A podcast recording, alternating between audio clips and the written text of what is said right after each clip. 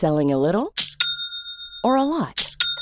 Shopify helps you do your thing however you cha-ching. Shopify is the global commerce platform that helps you sell at every stage of your business. From the launch your online shop stage to the first real life store stage, all the way to the did we just hit a million orders stage. Shopify is there to help you grow. Shopify helps you turn browsers into buyers with the internet's best converting checkout.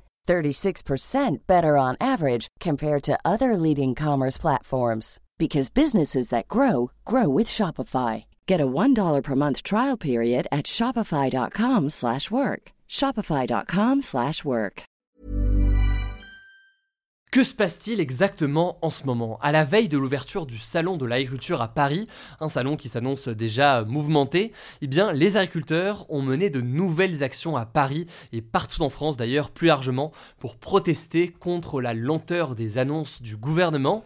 Mais alors, est-ce le début d'une nouvelle mobilisation? À quoi faut-il réellement s'attendre? Salut c'est Hugo, j'espère que vous allez bien. C'est le sujet à la une des actualités du jour. Ce vendredi matin donc, une cinquantaine de tracteurs et de camions du syndicat de la coordination rurale un syndicat classé euh, généralement à droite de l'échiquier politique, ont mené une opération escargot sur le périphérique de Paris.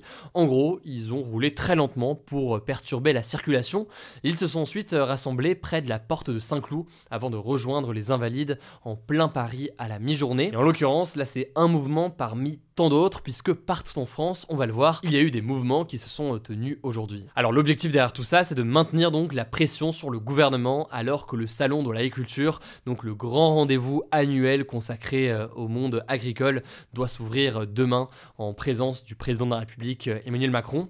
Et en effet, donc malgré les annonces qui ont été faites par le Premier ministre cette semaine, avec notamment une nouvelle loi dite Egalim pour améliorer la rémunération des agriculteurs en agissant euh, sur les prix Eh bien, en l'occurrence, beaucoup de syndicats agricoles ne sont toujours pas satisfaits.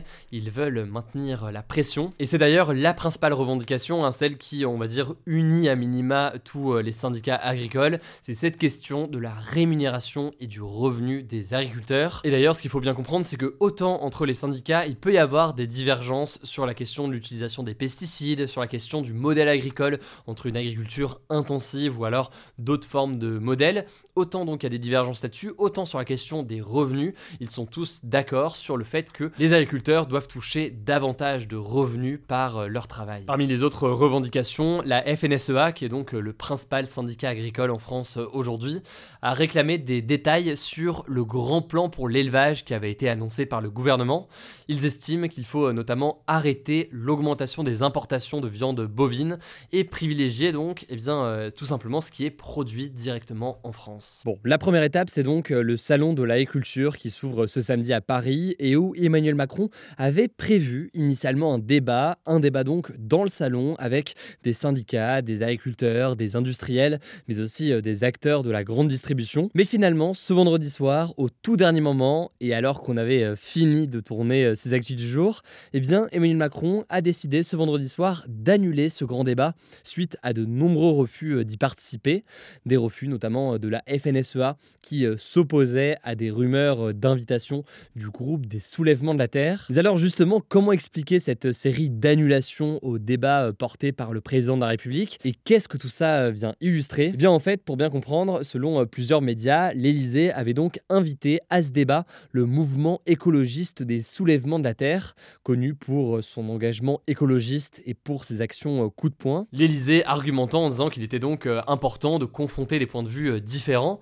Mais finalement, dans un tweet de clarification, l'Elysée a affirmé ce vendredi que les soulèvements de la Terre n'ont été ni conviés ni contactés pour le débat, estimant donc qu'il y avait eu une forme de quiproquo et de mauvaise compréhension. Bon alors, est-ce qu'il y avait une invitation ou pas? On verra tout ça dans les prochaines heures. Dans tous les cas, ce qui est sûr, c'est que ça n'a pas du tout plu à la FNSEA, qui est donc le principal syndicat aujourd'hui, et qui a indiqué ce vendredi matin qu'il ne participerait pas au débat, dénonçant une provocation inacceptable en invitant donc potentiellement euh, les soulèvements de la Terre. Bref, une série d'annulations pour ce débat qui ont mené donc à l'annulation euh, par euh, l'Élysée, mais qui illustre d'ailleurs au-delà de la question de ce débat-là avec le président de la République, ça illustre eh bien, une opposition importante entre le mouvement des soulèvements de la Terre et certains syndicats agricoles. Et ça permet d'ailleurs de faire un petit point sur un sujet important. Ce qu'il faut comprendre, c'est qu'il y a des divergences, je le disais à l'instant, sur les visions du monde agricole. Et en l'occurrence, il y a des divergences très importantes entre les soulèvements de la terre et un syndicat agricole comme la FNSEA. En effet, les soulèvements de la terre ont parfois mené des actions pour protester contre ce qu'ils perçoivent comme des pratiques agricoles non durables, des pratiques agricoles donc qui certes permettent potentiellement de produire davantage, mais au détriment de euh, l'environnement et de la biodiversité. Et l'exemple peut-être le plus parlant là-dessus, c'est euh, celui des méga-bassines.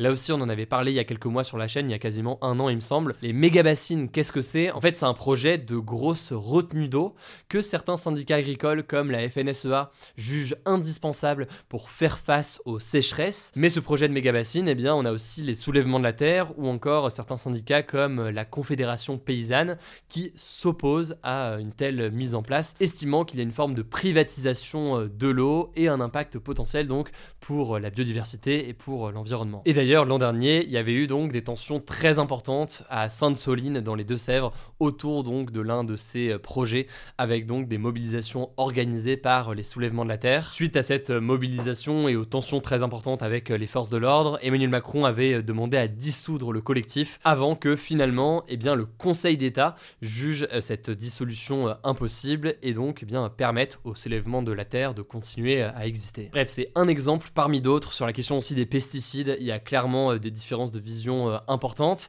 Quoi qu'il en soit, à quoi faut-il s'attendre donc au niveau des blocages? Je vous l'ai dit, la première étape c'est donc demain. En effet, demain c'est donc le début du salon de l'agriculture ce samedi.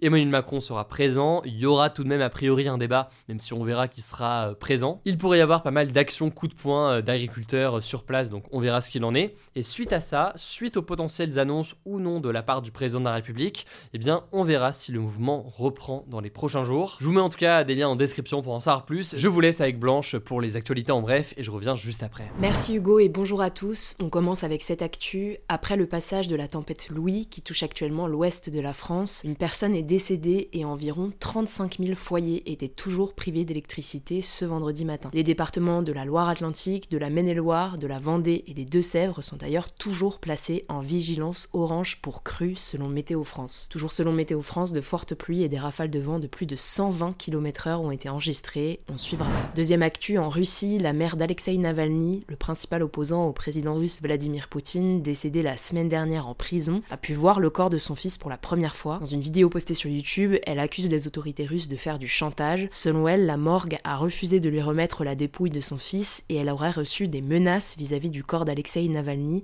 si elle refusait, je cite, que des funérailles secrètes, sans cérémonie, aient lieu. Les défenseurs d'Alexei Navalny accusent Vladimir Poutine de l'avoir fait tuer et de chercher à dissimuler les traces de l'assassinat. Vous tiendra au courant des de cette histoire. Troisième actu, ça concerne toujours la Russie, puisque le ministre français des Armées, Sébastien Lecornu, a dénoncé ce jeudi de récentes tentatives de prise de contrôle russe sur des patrouilles aériennes et maritimes françaises. Concrètement, la Russie aurait menacé d'abattre des avions français en mer Noire lors d'échanges radio particulièrement agressifs en novembre, selon le ministre. Il s'agirait d'une première alors que les avions se trouvaient dans une zone internationalement libre où les engins peuvent donc se déplacer en respect du droit international. Le gouvernement français a également fait remarquer depuis plusieurs jours, je cite, un positionnement russe agressif dans plusieurs autres domaines, notamment sur les cyberattaques et la désinformation. Quatrième actu, le président du Sénégal, Macky Sall, a promis ce jeudi qu'il allait quitter le pouvoir à la fin de son mandat, censé se terminer le 2 avril prochain. Il s'est également dit prêt à libérer la figure de l'opposition, Ousmane Sonko, emprisonné depuis juillet 2023, pour aller vers, je cite, des élections apaisées, sans pour autant donner de date officielle pour la prochaine présidentielle. En fait, début février, Macky Sall avait annoncé vouloir reporter l'élection présidentielle de février à décembre, ce qui avait entraîné de nombreuses manifestations. En fait, en reportant l'élection, le président serait resté au pouvoir au-delà de son mandat, ce que le Conseil constitutionnel, qui s'assure de contrôler que les lois sont conformes à la loi suprême du pays, a finalement rejeté. Cinquième actu, une sonde américaine de l'entreprise privée Intuitive Machines s'est posée sur la Lune ce jeudi. Il s'agit d'une première pour les États-Unis depuis la fin du programme Apollo en 1972. La sonde s'est posée à 300 km du pôle sud de la Lune, où se trouveraient normalement de l'eau sous forme de glace pourrait être exploitée. L'objectif est notamment d'étudier au mieux cette région pour mener à bien les missions Artemis de la NASA qui devrait renvoyer des astronautes sur la Lune à partir de 2026. Sixième actu, le Guinness Book des records a retiré ce jeudi le record du chien le plus vieux de tous les temps à Bobby, un chien qui était censé avoir 31 ans lorsqu'il est mort en octobre dernier. Le Guinness a affirmé après enquête qu'il ne disposait finalement plus des preuves nécessaires pour maintenir ce titre décerné à Bobby. Il n'y a donc actuellement plus de détenteur officiel de ce titre du chien le plus vieux du monde.